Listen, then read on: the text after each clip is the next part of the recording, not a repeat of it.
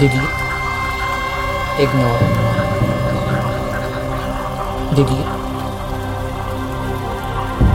delete, ignore,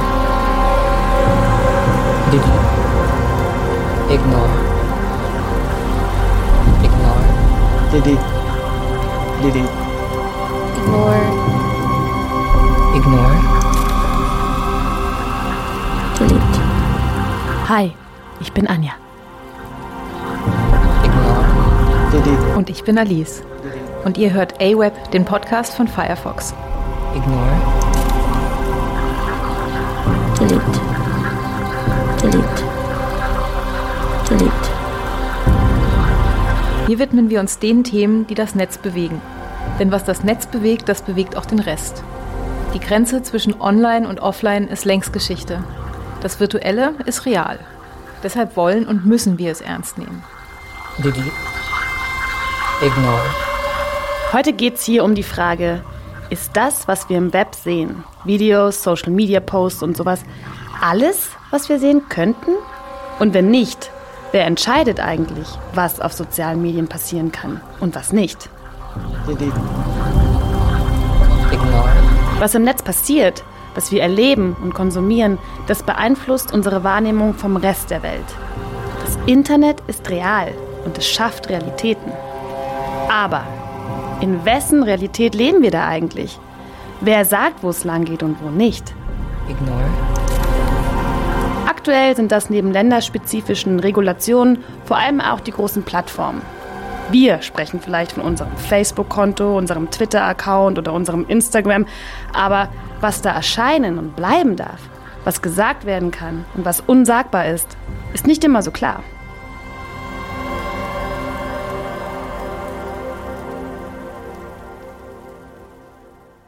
Wir, als diejenigen, die diese Netzwerke mit Leben füllen, haben wenig bis nichts zu sagen. Wir sind nur zu Gast in der digitalen Realität der Plattformen. Und die kann jederzeit und ohne Vorwarnung geändert werden. Was viele nicht wissen ist, dass die Realität der sozialen Medien bereits eine gefilterte ist. Ja, heute schon. Wenn es um das Aussortieren von Inhalten geht, dann denken viele von euch bestimmt gleich an die Upload-Filter, die im Zuge der EU-Urheberrechtsreform eingeführt werden sollen. Gegen den umstrittenen Artikel 13 der Reform wurde massiv demonstriert. Darüber haben wir auch in unserer ersten Folge Das Web wählt mitgesprochen. Hört da ruhig noch mal rein, falls das Thema jetzt doch eher neu ist. Tatsächlich ist es aber so, dass zumindest die sozialen Medien schon lange gefiltert werden. Das nennt sich dann Content Moderation.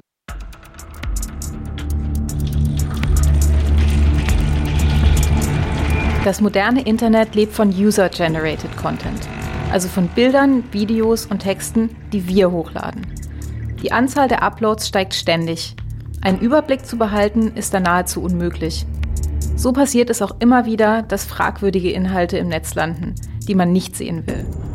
Vor kurzem gingen Fotos der ermordeten Instagrammerin Bianca Devins durchs Netz. Der mutmaßliche Mörder hatte die Bilder offenbar selbst gepostet. Die Fotos der Leiche wurden vielfach geteilt und blieben auch deshalb erschreckend lange online. We are working with uh, the social media outlets to um, take down as many of these photos as we can. Selbst die Angehörigen der Ermordeten bekamen die schrecklichen Bilder zu Gesicht. Auf Facebook schrieb Biancas Stiefmutter, ich werde für immer diese Bilder im Kopf haben, wenn ich an sie denke. Wenn ich meine Augen schließe, verfolgen sie mich. Aber wie oder was kann man denn da machen? Um die Auswirkungen von schädlichen Nutzerverhalten zu mildern, beschäftigen viele Plattformen sogenannte Content-Moderatoren. Manche arbeiten direkt bei der Plattform, andere extern. Allein Facebook beschäftigt tausende Content-Moderatoren. Viele arbeiten bei Subunternehmen in Manila, der Hauptstadt der Philippinen. Von dort aus sorgen sie dafür, dass wir nicht alles zu Gesicht bekommen, was hochgeladen wird. Mo Moment.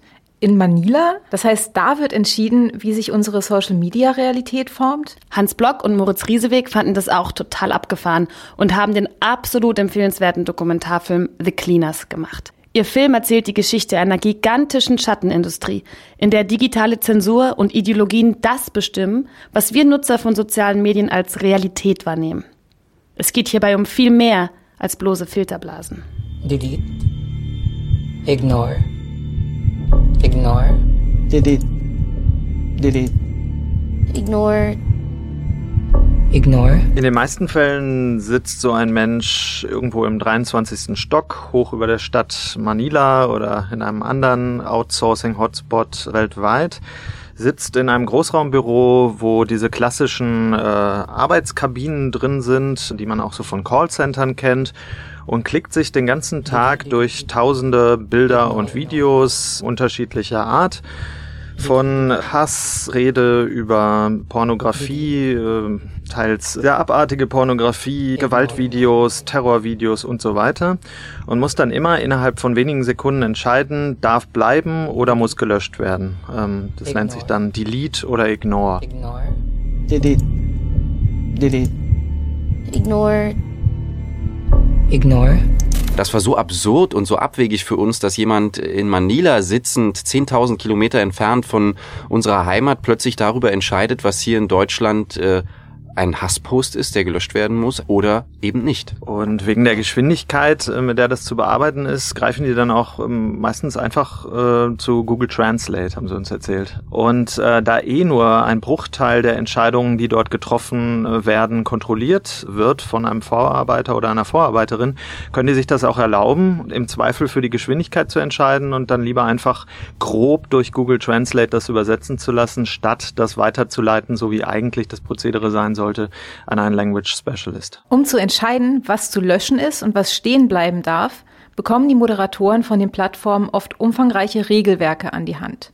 Die zu verinnerlichen und dann in Sekunden schnelle Entscheidungen treffen zu müssen, ist allerdings keine einfache Aufgabe. Einige von ihnen sind aber auch echt stolz auf das, was sie tun und auf den Beitrag, den sie leisten.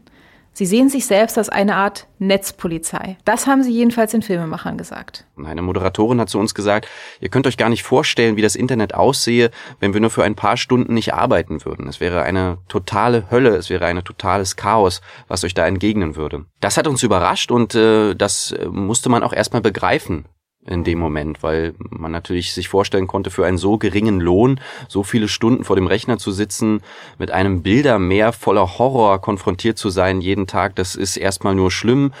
Und sie suchen sich aber einen Weg und füllen diese Arbeit äh, mit einem Sinn, mit einem Inhalt und machen das sozusagen als eine Art Mission. Mit dem, was die Moderatoren auf der Arbeit sehen, bleiben sie allein.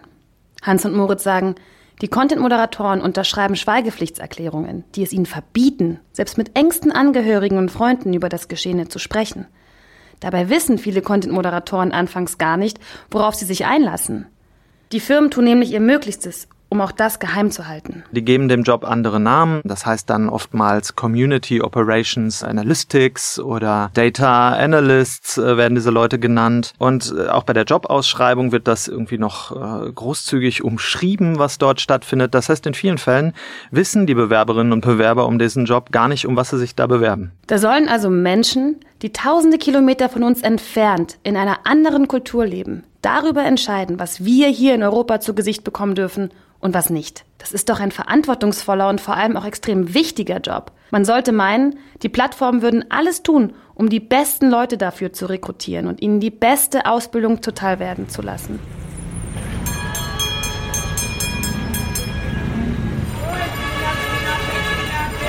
Stattdessen werden in Manila und anderen Outsourcing-Hotspots Leute auf der Straße angesprochen und mit vagen Versprechungen gelockt. Für viele Content-Moderatoren bringt der erste Tag im neuen Job ein böses Erwachen. Wenn die Neueinsteiger dann klar sehen, ist es aber oft schon zu spät. Es gibt eine Szene in unserem Film, wo genau dieser Moment von einer Content-Moderatorin beschrieben wird, wo sie sagt, und plötzlich habe ich ein, ein Bild gesehen, auf dem ein Kind zu sehen war, was voll mit Sperma bespritzt war. Und ich wusste in diesem Moment, ich ertrage nicht, das zu sehen. Ich muss diesen Job verlassen und ist äh, zittrig zu ihrem Vorarbeiter gegangen, hat gesagt, ich kann das nicht, ich muss hier weg, also ich ertrage das nicht. Und die einzige Antwort, die sie zu hören bekommen hat, war, dass der äh, Teamleiter gesagt hat, du hast den Vertrag unterschrieben, du musst jetzt hier weiterarbeiten. Und dann hat sie das gemacht. Das ist das, was der Status quo dort ist. Also sind wirklich sehr, sehr äh, bedenkliche Arbeitsbedingungen. Diese bedenklichen Arbeitsbedingungen haben für die Moderatoren schwerwiegende Folgen. Einige entwickeln posttraumatische Belastungsstörungen, sowie zum Beispiel Soldaten nach einem Kriegseinsatz. Mit diesem Problem bleiben viele Content-Moderatoren in Manila allein. Das hat in der Vergangenheit schon zu dramatischen Konsequenzen geführt. Wir haben von einem Suizidfall erfahren, wo ein Content-Moderator, der spezialisiert war für Suizidtaten, also Self-Harm-Videos, also wo sich Leute selbst verletzen oder sich selbst umbringen, musste der täglich moderieren, hat öfter darum gebeten, versetzt zu werden von dieser Position, weil er es nicht mehr ertragen konnte. Dem wurde nicht nachgegeben vom Unternehmen und schließlich hat er sich selbst erhängt in seiner Wohnung vor einem Laptop. Und das ist kein Einzelfall, wie uns bestätigt wurde von anderen Moderatoren. Das ist äh, ein wirklich ernstzunehmendes Problem dieser Industrie. Eine angemessene psychologische Betreuung könnte dazu beitragen, solche Vorfälle zu verhindern. Wenn es darum geht, eine solche Betreuung für ihre Content-Moderatoren zu stellen, ziehen sich viele Plattformen aber aus der Affäre. So haben das jedenfalls Moritz und Hans am Beispiel von Facebook erlebt. Wann immer Facebook damit konfrontiert wird, dass sie ja psychologische Betreuung gewährleisten müssen für ihre äh, outgesourcten Arbeiterinnen und Arbeiter verkünden sie ja, dass sie die Outsourcing-Partner darauf hingewiesen haben, dass eine solche psychologische Betreuung zu gewährleisten sei. Damit hört dann aber auch die äh, Verantwortlichkeit Facebooks auf. Wo Nutzer Content hochladen können, muss sichergestellt werden, dass es sich nicht um illegale oder schädliche Inhalte handelt. Klar. Für Content-Moderatoren ist der Job aber oft zu viel. Sind automatisierte Uploadfilter also vielleicht doch eine Lösung? Könnte künstliche Intelligenz die menschlichen Moderatoren entlasten? Moritz und Hans haben sich auch mit dieser Frage beschäftigt. Natürlich gibt es schon eine extrem starke Bilderkennungssoftware, äh, die sagen kann, da befindet sich Blut in dem Bild, da befindet sich ein Panzer in dem Bild, da befindet sich ein Bombeneinschlag in diesem Bild. Das ist äh, machbar, doch der Kontext dieses Bildes ist der entscheidende. Denn ein Bild kann zum Beispiel äh, einen Nachrichtenwert haben. Also ein Bombeneinschlag kann sehr wichtig sein zu senden, weil man dann mit bekommt, da in dieser Region hat gerade ein Bombeneinschlag stattgefunden. Ein Bild kann aber auch als Propagandamaterial, was ganz, ganz ähnlich aussieht, verwendet werden vom äh, Islamischen Staat beispielsweise. Und diese feinen Unterschiede zu erkennen, das kann mittlerweile eine Maschine noch nicht, sondern dafür bedarf es Menschen, die den Kontext erkennen und im Zweifel äh, genau diese sehr, sehr schwammige und graue Zone sich da durchmanövrieren von hunderten von Regeln, die sie von Facebook haben und entscheiden, ist das jetzt erlaubt oder ist das nicht erlaubt? Ist das nackte Kind auf dem Bild äh, ein, ein Urlaubsbild am Strand an der Ostsee im FKK-Bereich, was unbedenklich ist, oder ist es ein Kindesmissbrauchsvideo oder kinderpornografisches Material? Diese feinen Unterschiede muss man als Mensch erkennen. Das kann leider eine Maschine noch nicht leisten. Deswegen wird uns dieser Job auch in den nächsten Jahren noch sehr, sehr äh, weiter beschäftigen, weil ja auch die Zahlen von Uploads immer größer werden. Also das Material, was hochgeladen wird, vermehrt sich ja ungemein und es braucht immer mehr Leute, die dafür sorgen, dass unsere sozialen Netzwerke, äh, ich benutze jetzt Anführungsstriche, hygienisch bleiben. Wir sehen Upload-Filter auch extrem kritisch, denn ähm, diese Idee ist natürlich erstmal nachvollziehbar, indem man sagt, ist doch besser, dass man das gleich rausfischt, als dass das jetzt schon die Runde gemacht hat. Führt aber ja dazu, dass wir als Öffentlichkeit gar nicht mehr mitbekommen, was alles verschwindet. Wir können ja gar nicht mehr nachvollziehen, welche Firmen welchen Inhalt aus welchen Beweggründen rausgenommen haben. Solange die Deutungshoheit darüber, was im Netz stattfinden darf, teilweise bei den Plattformen bleibt, bleiben wir als Nutzer auch beschränkt auf ihre Sicht der Welt. Wir haben kaum eine Möglichkeit, gegen Fehlentscheidungen vorzugehen. Und Fehlentscheidungen sind nun mal vorprogrammiert, wenn die Entscheidung Delete or Ignore blitzschnell gefällt werden muss. Und das ist noch der günstigste Fall. Die bestehende Regulation ermöglicht grundsätzlich auch gezielte Zensur. Sollte also eine Plattform eines Tages entscheiden, beispielsweise Content aus einer bestimmten politischen Richtung nicht mehr zu zeigen, sind wir de facto machtlos dagegen. Mit wenigen Knopfdrücken können die Plattformen unsere Realität einschneidend beschränken. Heute schon. Trotzdem wird das Netz fröhlich weiterreguliert, auch seitens der Politik. Schon seit Oktober 2017 greift in Deutschland das Netzwerkdurchsetzungsgesetz. Das reguliert den Umgang mit Hasskriminalität und anderen rechtswidrigen Inhalten auf sozialen Netzwerken. Seitdem müssen die Plattformen es ermöglichen, möglicherweise illegale Inhalte schnell und unkompliziert zu melden. Vor allem werden sie aber dazu verpflichtet, solche Inhalte nach Prüfung zeitnah zu löschen oder zumindest den Zugang dazu zu sperren. Klingt erstmal vernünftig, birgt aber so einige Tücken. Zum Beispiel sperrte Twitter vor der Europawahl einige deutsche Satire-Accounts wegen des Verdachts auf Wahlbeeinflussung.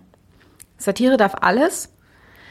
Naja, nur wenn der Content-Moderator den Witz versteht. Ups. Trotzdem sprechen viele Politikerinnen und Politiker in Deutschland und auf EU-Ebene sich weiterhin für eine flächendeckende Einführung von Uploadfiltern aus. Das würde bedeuten, dass bestimmte Inhalte gar nicht mehr hochgeladen werden können, die Netzöffentlichkeit also nicht mehr erreichen. Tatsächlich kommen solche Filter in einigen Teilbereichen heute schon zur Anwendung, ohne dass viel darüber geredet wird.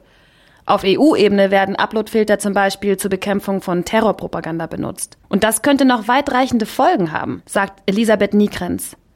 Sie arbeitet als politische Referentin bei dem Digitale Gesellschaft e.V. und hat sich ausführlich mit dem Thema beschäftigt. Im Zusammenhang mit dem Aufkommen oder dem Großwerden des islamischen Staates oder vor allem auch als der islamische Staat so davon abgekommen ist, eigene Websites zu haben, sondern stärker Social Media genutzt hat, um groß zu werden, da sind Bemühungen laut geworden, international, aber eben auch in der EU, das einzudämmen. Insbesondere seit 2015 macht die EU-Kommission den Anbietern relativ starken Druck. Man hat also das sogenannte EU-Internetforum zusammengerufen, Zunächst waren da Microsoft, YouTube, Facebook, Twitter dabei und die haben nun versucht, Maßnahmen auszuarbeiten, wie man äh, gegen terroristische Inhalte vorgehen kann. Und zwar haben sie äh, begonnen, eine elektronische Filterung einzuführen, sogenannte Upload-Filter. Die sind ja schon aus der Urheberrechtsrichtlinie bekannt. Und diese ähm, Upload-Filter sollen also terroristische Inhalte wiedererkennen vielleicht sogar erkennen und automatisch den Upload verhindern oder, wenn sie schon hochgeladen worden sind, sie im Nachhinein herauszunehmen. Noch handeln die Plattformen hier freiwillig, wenn auch mit einigem Druck. Das könnte sich aber schon bald ändern. Der sogenannte Digital Services Act soll die Anbieter künftig per Gesetz verpflichten, ihre Netzwerke strenger zu kontrollieren und zu regulieren. Das Regelwerk hierzu möchte die EU flächendeckend für alle Mitgliedstaaten vorgeben. Sollte das so passieren, wäre das Internet, wie wir es kennen, womöglich Geschichte. Elisabeth Niekrenz erklärt, warum. Es gibt die sogenannte E-Commerce-Richtlinie. Das ist ein Regelwerk aus dem Anfang der 2000er Jahre und das äh, eine Haftungsfreistellung für Internetanbieter enthält im Hinblick auf die Inhalte, die User bei ihnen hochladen. Da steht also drin, die Mitgliedstaaten dürfen Plattformen nicht dazu verpflichten, äh, sogenannte generelle Überwachungspflichten einzuführen. Sie können sozusagen nur dann verantwortlich gemacht werden für Inhalte, wenn sie von denen wissen. Dieses Haftungsprivileg ist eigentlich eine Voraussetzung für die User-Generated Content Plattform, so wie wir sie kennen. Ne? Dass also alle möglichen was hochladen können. In der kommenden Legislaturperiode steht auch an, dass dieses Prinzip ganz allgemein überarbeitet werden soll. Die Haftungsfreistellung der Plattform steht also auf der Kippe. Und damit auch das Internet, wie wir es kennen. Jetzt könnte man fragen, was ist eigentlich so schlimm an Uploadfiltern? Ich will ja keine Enthauptungsvideos sehen und auch keine Leichen und keine Kinderpornografie. Wenn die sozialen Netzwerke das jetzt alles filtern müssen, ist doch super. Dagegen kann doch niemand wirklich was haben. So argumentiert auch die Politik gern. Elisabeth Niekrenz sieht das Ganze ein bisschen anders. Sie findet sogar, an der Verordnung zur Bekämpfung von Terrorpropaganda lässt sich das Problem sehr gut erkennen. Das klingt auf den ersten Blick erstmal ganz vernünftig, auch was da drin steht. Ne? Da geht es um so etwas wie den Aufruf zu oder die Befürwortung von terroristischen Straftaten, die Förderung von Aktivitäten von terroristischen Vereinigungen. Das kann man zunächst gut nachvollziehen. Das Problematische an dieser Definition ist, dass ähm, sie noch nicht sagt, was eine terroristische Straftat ist oder eine terroristische Vereinigung und dazu auf eine ältere EU-Rechtlinie verweist von 2017, die ihrer Zeit erheblich kritisiert worden ist von Menschenrechtsorganisationen. Darin wird nämlich äh, zum Beispiel das Kapern von öffentlichen Verkehrsmitteln oder Gütertransportmitteln mit dem Ziel, eine öffentliche Stelle oder internationale Organisation rechtswidrig zu einem Tun oder Unterlassen zu zwingen, als terroristische Straftat klassifiziert. Und da kann man jetzt natürlich überlegen, naja, ich weiß nicht, wenn, wenn Ende Gelände mal einen Linienbus kapern sollte, sich dessen bemächtigen. Und ich meine, es geht ja nicht darum, dass irgendwie Menschen verletzt werden oder ähnliches. Äh, und damit eine Blockade gegen möglicherweise die Polizei aufbaut, ist das dann wirklich Terrorismus? Und da kommen wir so ein bisschen in den Bereich, ähm, wo also durchaus auch politischer Aktionismus betroffen sein kann. Ganz bemerkenswert ist, wesentliche Kritiker dieser Richtlinie sind zum Beispiel ähm, drei UN-Sonderberichterstatter, die sich mit Meinungsfreiheit, Informationsfreiheit und dem äh, den Menschenrechten im Antiterrorkampf auseinandersetzen, äh, einen gemeinsamen Bericht verfasst haben und äh, in diesem Bericht die EU-Institutionen explizit darauf hinweisen, dass auch solche Inhalte, die den Staat angreifen, schockieren oder stören, vom Recht auf freie Meinungsäußerung umfasst sind. Trotz kritischer Gegenstimmen und offensichtlicher Probleme will die Politik in Zukunft immer mehr auf automatische Uploadfilter setzen. Horst Seehofer etwa forderte schon 2018, dass terroristische Inhalte im Netz binnen einer Stunde erkannt und entfernt werden müssten.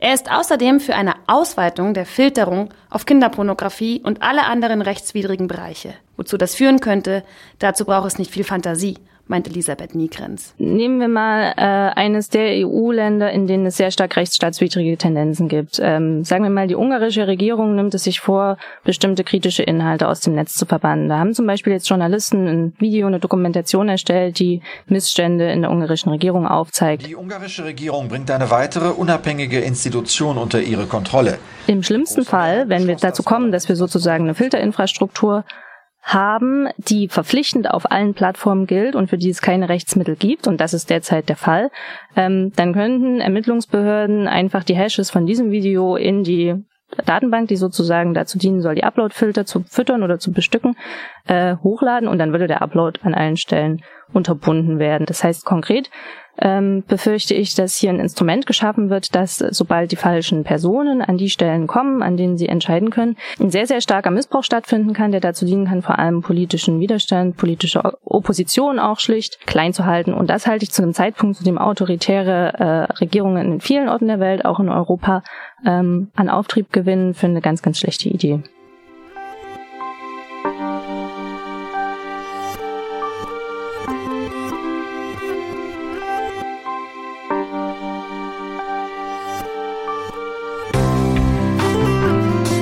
Das Internet hat sich in den letzten Jahren massiv weiterentwickelt. Es ist jetzt ein junger Erwachsener. Es kann schon sein, dass es da neue, veränderte Regeln braucht. Wie die aussehen sollen und wer darüber entscheiden darf, ist allerdings noch offen. Das Internet ist ein riesiger, wunderbarer Spielplatz. Aber eben auch viel mehr als das. Es ist ein unverzichtbarer Teil unserer Gesellschaft geworden. Ein Ort, der zugleich überall und nirgendwo existiert. Ein Ort, den wir von überall her erreichen können ein Ort, an dem alles möglich ist. Noch. Politik und Plattformen sind jedoch gerade dabei, das grundlegend zu ändern. In der ersten Staffel von AWeb haben wir uns damit beschäftigt, wie das Internet Wahlen beeinflusst. Stell dir vor, du bist Anfang 20. Du arbeitest bei einem IT-Unternehmen und bist eigentlich ein ganz normaler Typ. Und dann kommt eine Partei um die Ecke und stellt ein Gesetz vor, das dein Leben ein Stück weit auf den Kopf stellen könnte. Wir haben über die Kinder geredet, die ganz selbstverständlich in der digitalen Welt aufwachsen und sich dort oft besser zurechtfinden als ihre Eltern. Dass er dann aber wirklich splitterfasernackt auf ähm, in, einem, in einem Babytopf sitzt mit einer Windel, so war das eigentlich gar nicht geplant und war für uns alle sehr skurril. Wir haben herausgefunden, wie die Influencer-Kultur unsere Vorstellung von Ruhm und Erfolg verändert hat. Ganz offensichtlich spiele ich in der Welt meines Stars überhaupt keine Rolle außer dass ich auf den Like-Button drücke. Das ist verletzte Liebe, das ist verletzter Stolz, das ist Enttäuschung einer vermeintlichen Nähe. Wir wollten wissen, wie düster das mysteriöse Darknet wirklich ist. In seinem Jugendzimmer, direkt unter der Nase seiner Mutter, hat der 20-Jährige einen florierenden Drogenversand aufgebaut und Millionen verdient, ehe er geschnappt wurde. Was meint ihr? Ist diese Geschichte wahr oder frei erfunden? Mein Name ist Jonathan Frakes. Und wir sind der Frage nachgegangen, wie sieht die Zukunft des Web aus? Da war mir dann auch endgültig klar, dass, dass das Internet kaputt ist. Es kann doch nicht sein, dass drei, vier große Unternehmen alle Plattformen kontrollieren, die Bedingungen für den Rest der verdammten Welt vorgeben. Das kann so nicht funktionieren. Das sollte so auch nie funktionieren. Zukunft ist nicht in Stein gemeißelt. Zum Glück. Deswegen war unsere Folge zum Thema auch eher spekulativ. Aber es gibt einen klaren Trend. Der geht dahin, dass immer weniger Leute immer schneller darüber entscheiden, was wir im Netz zu sehen kriegen und was eben nicht. Content Moderation, Uploadfilter und Co. sind nur einige Beispiele dafür. Die Absichten dahinter mögen gut sein, das Missbrauchspotenzial aber ist riesig. Als Netzbürgerinnen und Netzbürger stehen wir vor der Frage, sind wir bereit, immer mehr Freiheit zu opfern für einen Anschein von Sicherheit? Oder wollen wir ein anderes, ein offeneres Internet, so wie es ursprünglich gedacht war? Diese Frage muss jeder für sich selbst beantworten. Und das können wir nur, wenn wir informiert sind. Wir hoffen, dass wir mit diesem Podcast ein Stück weit dazu beitragen konnten. Damit ist die erste Staffel von AWeb auch schon am Ende. Aber Firefox kämpft natürlich weiter für euch, keine Frage. Wenn dir dieser Podcast gefallen hat, dann nimm doch an unserer Umfrage teil und verrate uns, worüber du in Zukunft gerne mehr hören würdest. Wenn der Podcast dir nicht gefallen hat, Erstmal Respekt, dass du es bis hierhin ausgehalten hast. Nimm gern trotzdem an der Umfrage teil und sag uns, was wir besser machen können. Ihr findet die Umfrage unter www.mzl.la slash awebumfrage. Den Link zur Umfrage findet ihr natürlich auch in den Show Notes. Wir würden uns freuen, an dieser Stelle schon ganz bald weiterzumachen mit neuen Themen, die das Web bewegen. Bis dahin, habt eine schöne Zeit!